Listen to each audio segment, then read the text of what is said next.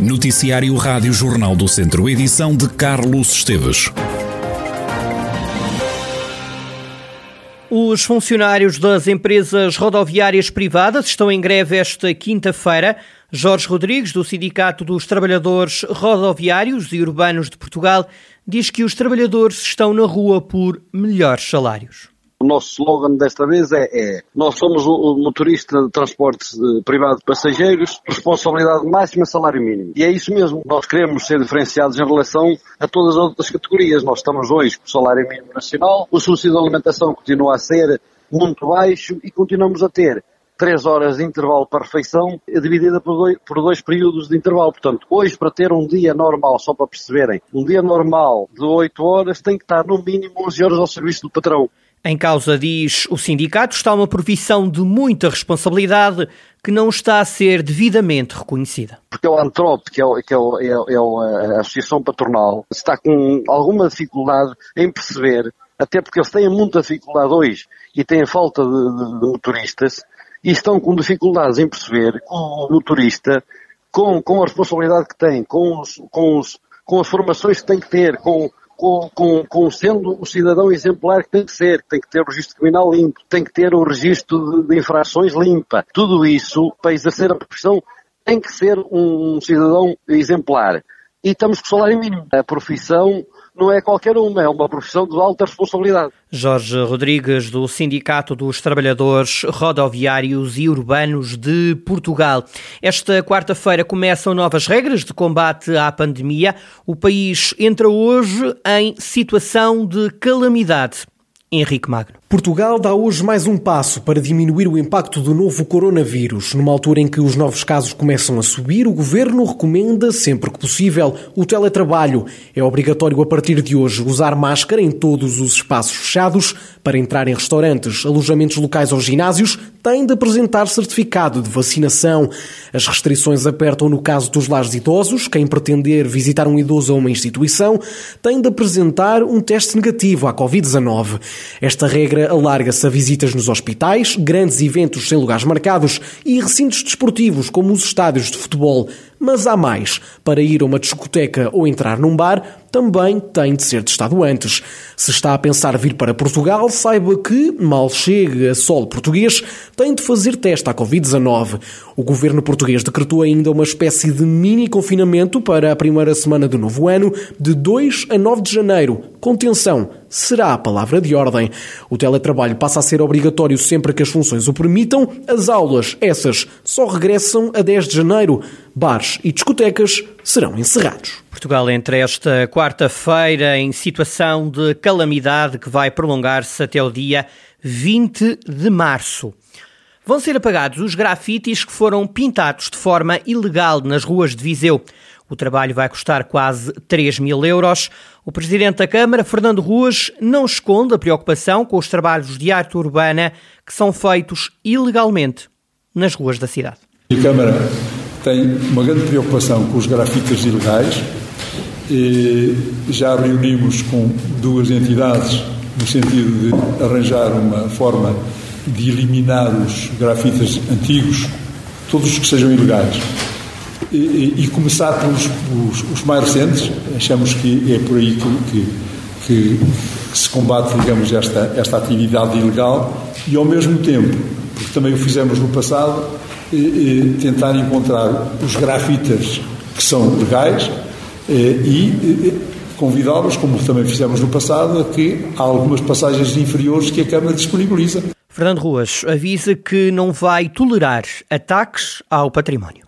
A Câmara dá a possibilidade aos grafitas de, de, de, exercerem a sua atividade. Agora, o que não toleraremos é, é, é aquelas agressões que se fazem nos monumentos, sobretudo no património municipal.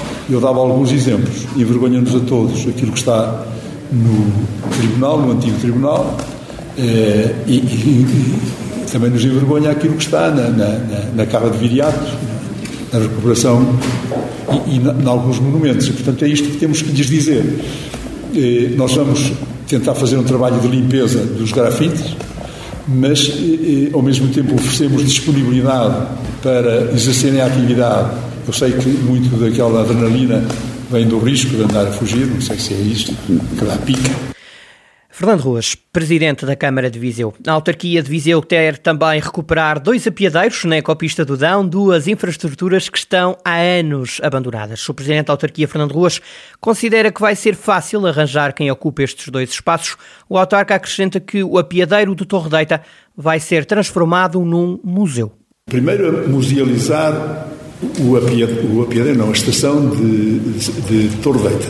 Era, de facto, a estação mais importante, uma das mais importantes neste troço do ramal do Dão, entre Viseu e Santa Combadão, e, e por isso se lá instalaram também as locomotivas. O que eu eh, disse é que, para além de, da musealização, depois temos que tratar e conservar a, a, a, a, locomotiva, as locomotivas que estão lá, têm que estar devidamente pintadas e limpas, não podem ser, eh, digamos, uma, um, um espaço para dar também oportunidade aos grafitas de, de vandalizarem aquele, aquele, aquele espaço. Fernando Ruas, eh, presidente da Câmara de Viseu. Para apoiar a Cruz Vermelha Val do Dão em Viseu, a UDACA, a União das Adegas Cooperativas da região do Dão, está a fazer uma campanha. O objetivo é canalizar 5% do valor das vendas realizadas durante o mês de dezembro e a recolha de produtos alimentares. Dílio Francisco, diretor do Centro Humanitário Val do Dão, mostrou-se feliz com a iniciativa, lembrando que não têm sido anos fáceis, sobretudo porque não têm conseguido fazer as habituais recolhas de alimentos. Todas estas iniciativas para nós, Cruz Vermelha, são, são revestem-se de, de uma importância fundamental. Como devem calcular, nós sozinhos também não conseguimos tudo, nem conseguimos nada. Só juntos e as forças unidas e as pessoas colaborarmos todos com o mesmo sentido é que, é que conseguimos. Porque os alimentos não nascem na Cruz Vermelha, Uh, o dinheiro não aparece na Cruz Vermelha e, portanto, se as coisas não nascem lá, só do esforço conjunto das recolhas que nós fazíamos às portas do continente duas vezes por ano, eram a base com que depois nós alimentávamos um número muito elevado de famílias. Há dois anos que não fazemos. Nós já estamos em quatro campanhas que não conseguimos executar. Imaginem o que é que nós estamos a viver há, há, desde 2020. É um esforço quase semanal, são parcerias destas e outras que temos, que vamos tentando arranjar soluções Dílio Francisco, diretor do Centro Humanitário Valdudão, a Cruz Vermelha vai ser apoiada pela UDAC através de uma campanha. 5% do valor das vendas revertem para a instituição e vai acontecer ainda uma recolha de produtos alimentares. As piscinas municipais de Penalva do Castelo vão encerrar durante o mês de dezembro para obras de construção do novo ginásio municipal, que vai ficar situado na parte superior das piscinas. O investimento é de 300 mil euros. O presidente da Câmara Municipal de Penalva do Castelo, Francisco Carvalho, defende que a construção do novo ginásio do município vem colmatar o vazio existente no Conselho neste tipo de infraestruturas aquilo que seria da iniciativa privada a construção dos ginásios, aqui em Penalva não teria a rentabilidade que os empresários entendiam e decidiram encerrar o ginásio e não se vislumbra a abertura de nenhum outro. Em face da enorme procura dos penalvenses, que frequentam ginásios, nomeadamente dirigindo-se para os conselhos limítrofes, Mangualde, Sátão, Viseu, a Câmara entendeu que seria mais uma valência que devíamos criar um ginásio. E escolhemos optar pelas piscinas. O ginásio na parte posterior às piscinas, porque aproveitamos a logística dos funcionários que fazem a manutenção da piscina também para fazerem a manutenção do ginásio, uma vez que temos lá professores de educação física na piscina que poderão também fazer no ginásio. Assim como a recepção do ginásio também passa a ser efetuada através dos serviços das piscinas. Francisco Carvalho, presidente da Câmara de Penalva do Castelo, que decidiu encerrar as piscinas municipais durante o mês de dezembro para poder dar início às obras de construção do novo ginásio municipal.